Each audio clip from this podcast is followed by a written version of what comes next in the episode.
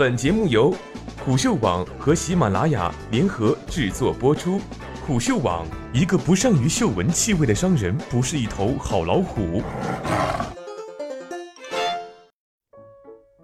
程序员每晚都去翻垃圾，竟然年入六十万美元。作者：龟星人。普通的拾荒者能从垃圾箱里捡到塑料瓶、纸箱子、别人丢掉的衣服，而程序员转型的专业选手能从里面挖出吸尘器、电脑、滑板车，甚至整整四十台全新型号的戴尔电脑。靠着敏锐的嗅觉和超强的翻新能力，三十七岁的德州程序员马特·马龙成为了垃圾箱之王，从里面挖出了源源不断的宝藏，把它变成了一笔年入六十万美元的生意。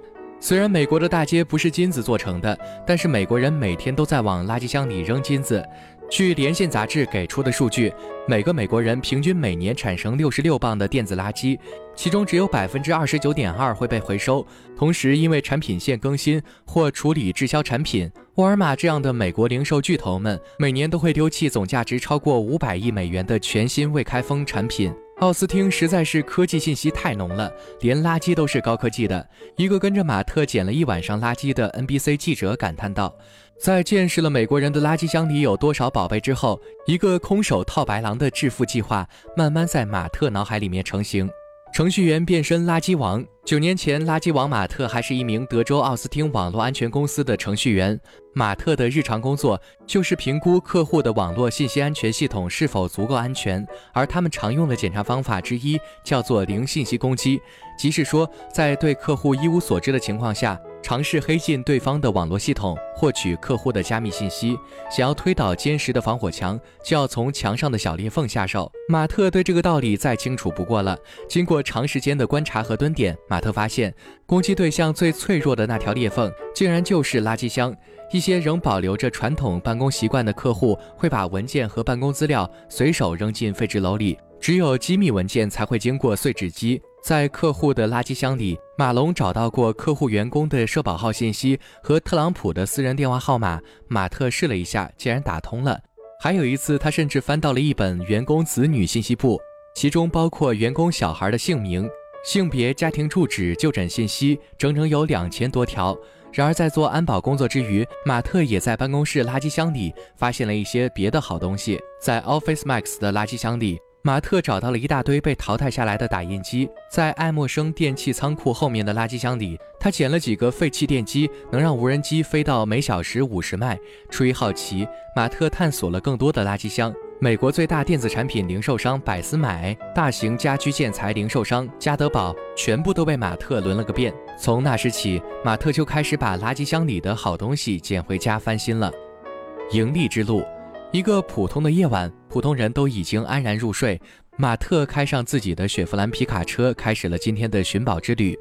在住宅区的垃圾箱前稍作停留之后，马特转向了自己的主场——公司和大型零售商的垃圾箱。一晚上过去，马特的战利品几乎装满了皮卡车的后箱：一个信用卡 POS 机，一个带包装的全新音箱，功能完好的冲击钻，LED 灯管，以及满满一箱铜丝，每盒售价二十刀。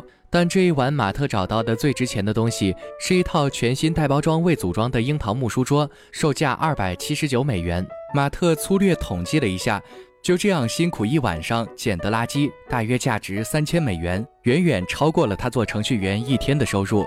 就这样，马特的宝贝越积越多，家里很快就堆不下了。于是他开了一个车库大甩卖。从 Office Max 捡来的照片纸和打印机墨盒，在 GameStop 找到的游戏碟，还有家得宝找到的全新装饰品，几乎所有捡来的小玩意儿都在两天内卖空了。马特简直惊呆了。盈利性考古学家，如果你叫马特淘垃圾的，他并不会生气。但他更愿意大家叫他盈利性考古学家。在长达九年的垃圾箱寻宝之路上，马特发现了很多生财之道。马特每天都会检查自己家附近的购物中心垃圾箱，整理出了一份详尽的垃圾箱更新时间表。他知道哪个商家会在每周的哪一天处理垃圾，并根据时间表制定了效率最高的垃圾回收路线。马特还发现，正准备搬迁或者正在进行商品升级的店铺也是很好的目标。在购物中心 Circuit City 关闭前的几周，马特集中袭击了这里的垃圾箱，见到了全新的立体声音箱、GPS 设备和被处理掉的全新相机。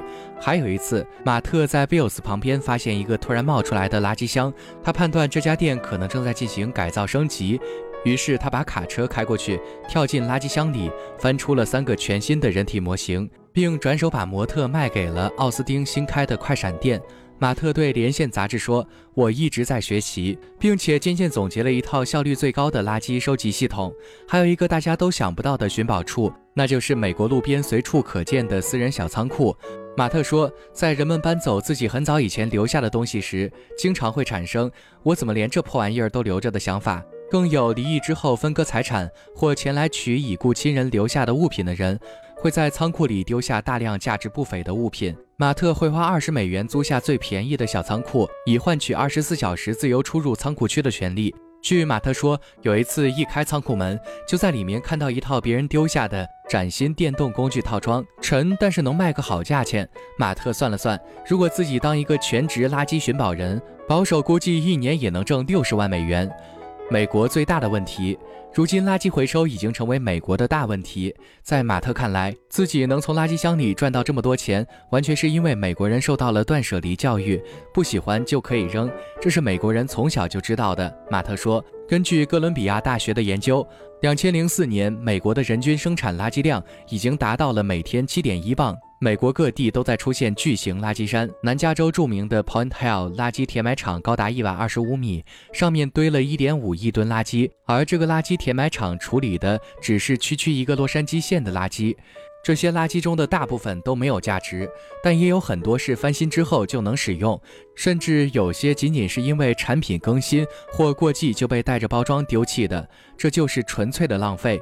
此外，美国处理垃圾的方式也有很大的问题。随着商用垃圾压缩机的普及，越来越多的垃圾在被回收之前就被挤成一坨看不清面目的方块。在垃圾压缩机出现之前，奥斯汀的沃尔玛超市卸货车上经常能找到十几辆滞销的儿童自行车。这些儿童自行车经常会被马特这样的淘金者挖出，以很低的价格卖给那些贫困的孩子。